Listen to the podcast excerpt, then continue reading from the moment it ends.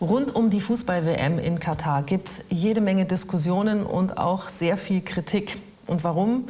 Weil dort massenweise Menschenrechtsverletzungen stattfinden. Da stellt sich natürlich die Frage, wie politisch sollte Sport eigentlich sein? Wie politisch muss der Sport sein? Und wie politisch ist der Sport tatsächlich? Das ist heute die Frage bei Respekt.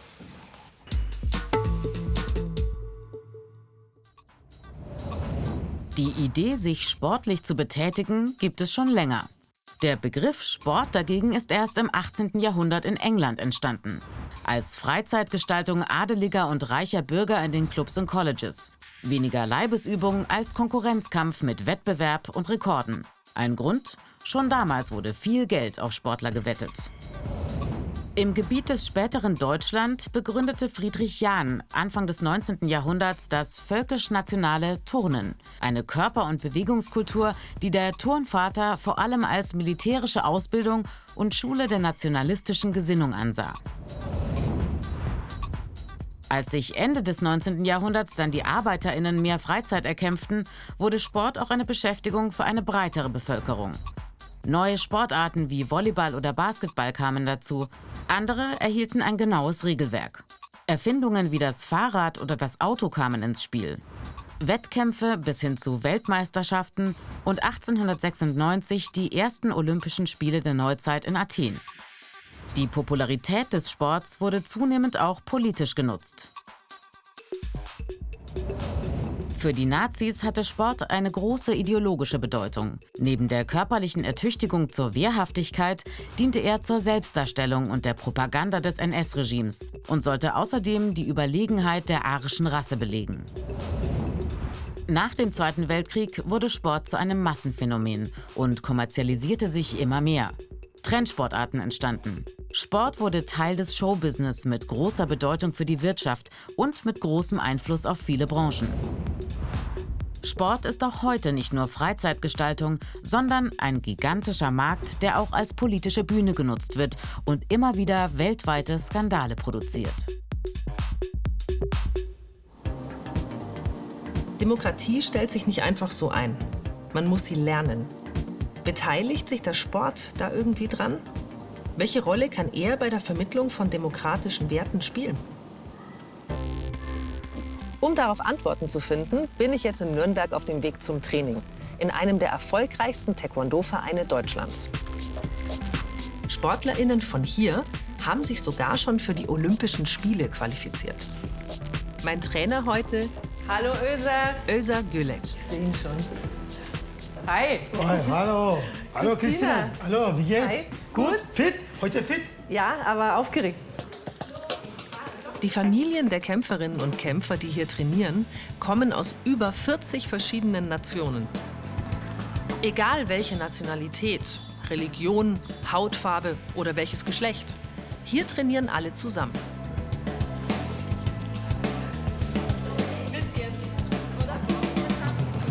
Jetzt versuche ich dich einfach... Ja.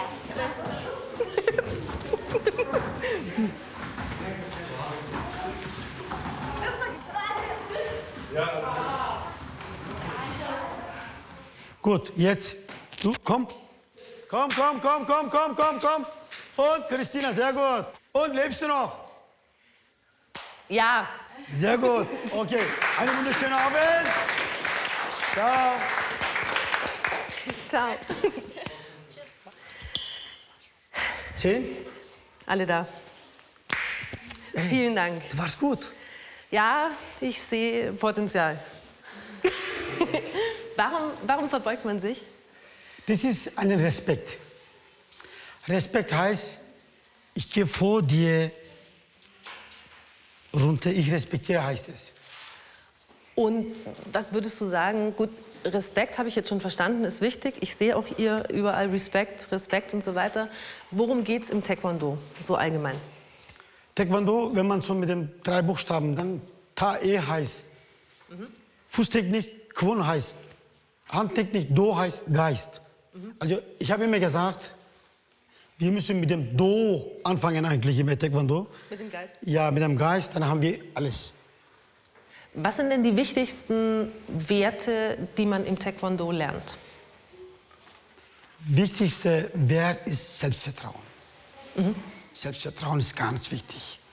Selbstvertrauen heißt nicht, dass du ganz stark bist, ganz kräftig bist. Du lernst alles. Du lernst wirklich, wie man schlau sein muss, wie man intelligent sein muss, wie man Gentleman sein muss, wie man noch sein muss. Mhm. Für mich ist wichtig ist hier Respekt und Liebe und Fairplay. Danke. Wie machen wir? Oh. Chariot, Junge. Danke. Bitte. Bis zum nächsten Mal. Hallihallo. Hallo. Hallo, Christina. Na, wie geht's euch? Gut. Ja. Auch gut, vielen Dank. Dankeschön. Das Training gut überstanden, keine blauen Flecken. Der erste blaue Fleck hier tatsächlich. Ist ganz normal. Du bist ja hier so der Kümmerer, oder? Alfred, das kann man so sagen. Wie oft trefft ihr euch so, ohne zu trainieren? Also man trifft sich meistens nach dem Training, aber wir haben halt, wenn Schulferien sind oder an manchen Wochenenden, wo kein Turnier ist, treffen wir uns schon zu irgendwelchen Veranstaltungen. Theater, Tiergarten, Nürnberg. Was hat Theater mit Taekwondo zu tun?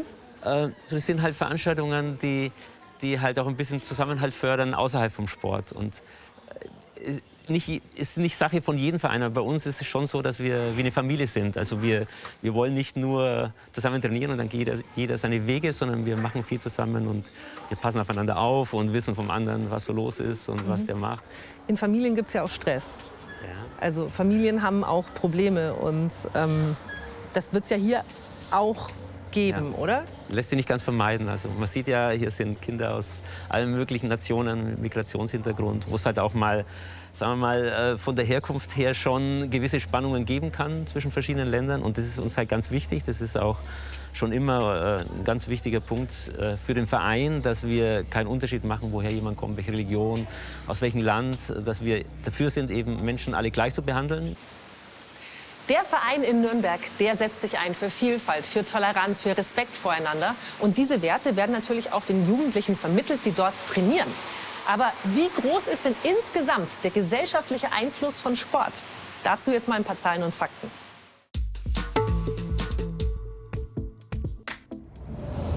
In Deutschland gibt es mehr als 87.000 Sportvereine mit insgesamt über 23 Millionen Mitgliedern. Stand 2021. Am stärksten vertreten die Altersgruppe zwischen 7 und 14 Jahren.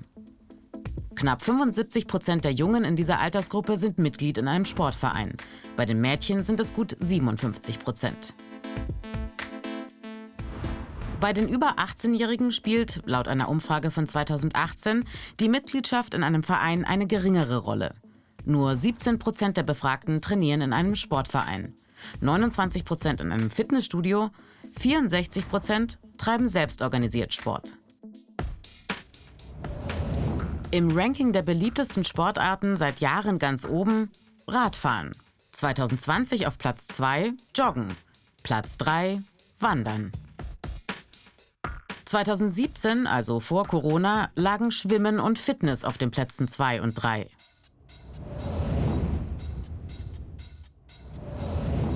Sport ist auch Unterhaltung.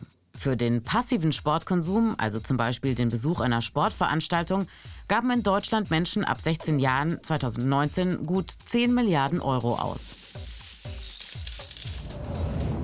Ganz oben im Ranking Fußball mit fast 5 Milliarden Euro Ausgaben. Mit Riesenabstand auf den Plätzen 2 und 3 Motorsport und Handball.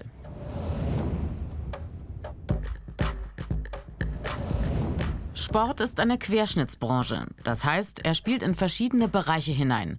Von der Sportartikelindustrie über Sportstättenbau bis hin zum Tourismus. Mit immer größeren ökologischen Herausforderungen. Im Profisport ist vor allem Fußball ein gigantischer Wirtschaftsfaktor.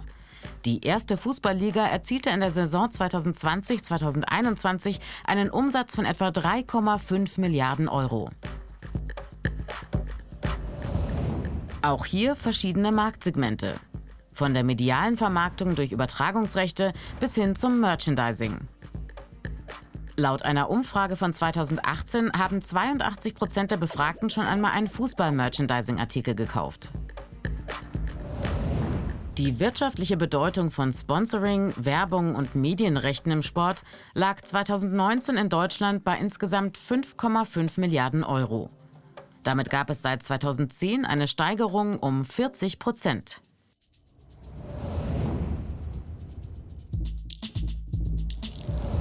Die Sportbegeisterung der Menschen nutzen Regierende gerne, um sich zu präsentieren. Sport, eine Bühne auch für politische Inszenierungen. Warum setzt sich der Spitzensport nicht öfter zum Beispiel für mehr Menschenrechte oder gegen Diskriminierungen, für mehr Frieden oder Klimaschutz ein? Der hat doch ein Riesenpublikum. Das will ich jetzt von jemandem wissen, die da mit Sicherheit kluge Antworten drauf hat. Und zwar Lea Krüger. Die ist Spitzensportlerin und zwar Säbelfechterin in der deutschen Damen-Nationalmannschaft. Hallo liebe Lea, es freut mich. Wir wollen ja vor allem über deine Tätigkeit im Verein Athleten Deutschland sprechen. Da bist du auch im Präsidium. Und ihr habt schon ganz schön viel politische Aktion gemacht und auch bisschen für Trubel gesorgt. Ich greife einfach mal das erste auf, Boykott. Also ich habe mich im Trainingslager befunden und dann kriegen wir irgendwann die Nachricht aufs Handy, ja, Russland greift Ukraine an. Und an dem Wochenende hat ein Weltcup auch von Teamkollegen von mir in Sotschi in Russland stattgefunden, der Damendegen-Weltcup dort. Und auf einmal war dann die Frage, ja, sollen die da überhaupt noch weiter starten? Macht das überhaupt noch Sinn? Also wo kommen wir denn hier gerade eigentlich hin? Hier findet gerade ein Angriffskrieg irgendwie gegen unsere europäischen freiheitlichen Werte statt. Und wir wollen Putin hier keine Bühne mehr geben. Wir werden nicht starten. An dem Wochenende, als dann klar war, okay, hier, dieser Krieg wird gerade völlig eskalieren, haben wir gefordert, dass keine russischen AthletInnen mehr an internationalen Wettkämpfen teilnehmen sollen. Aber genauso auch, was diese ganzen Sportfunktionäre angeht. Da haben wir auch gefordert, dass alle russischen Funktionäre eben nicht mehr an internationalen Kongressen teilnehmen dürfen, nicht mehr zu den Wettkämpfen fahren dürfen etc. Das wurde eher weniger umgesetzt. Wie frei sind SpitzensportlerInnen in dem, was sie öffentlich sagen? Jetzt hier kann ich sagen, was ich will. Ich habe gerade eben auch meine Meinung sehr deutlich zum Ausdruck gebracht. Auf meinen Social-Media-Kanälen kann ich das auch tun. Aber wenn ich als Athletin bei den Olympischen Spielen bin, dann darf ich das nicht mehr.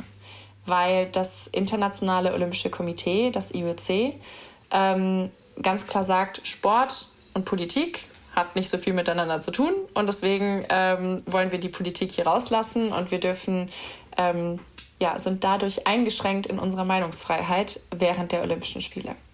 Wie würdest du dir das wünschen, wie groß die Rolle von Politik im internationalen Spitzensport sein sollte? Ich bin der Meinung, Sport und Politik kann man nicht trennen. Das wird zwar oft so gesagt, aber Sport ist politisch. Putin hat über die letzten Jahre diese Bühne des Sports komplett für sich genutzt.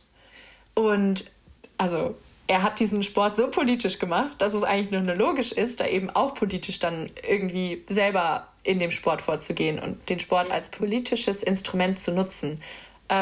Was ich mir aber einfach wirklich wünsche, sehr, sehr stark wünsche, ist, dass der Sport und das Sporttreiben und der Austausch mit den anderen Kulturen, diese Werte des Sports, dass die im Vordergrund bleiben.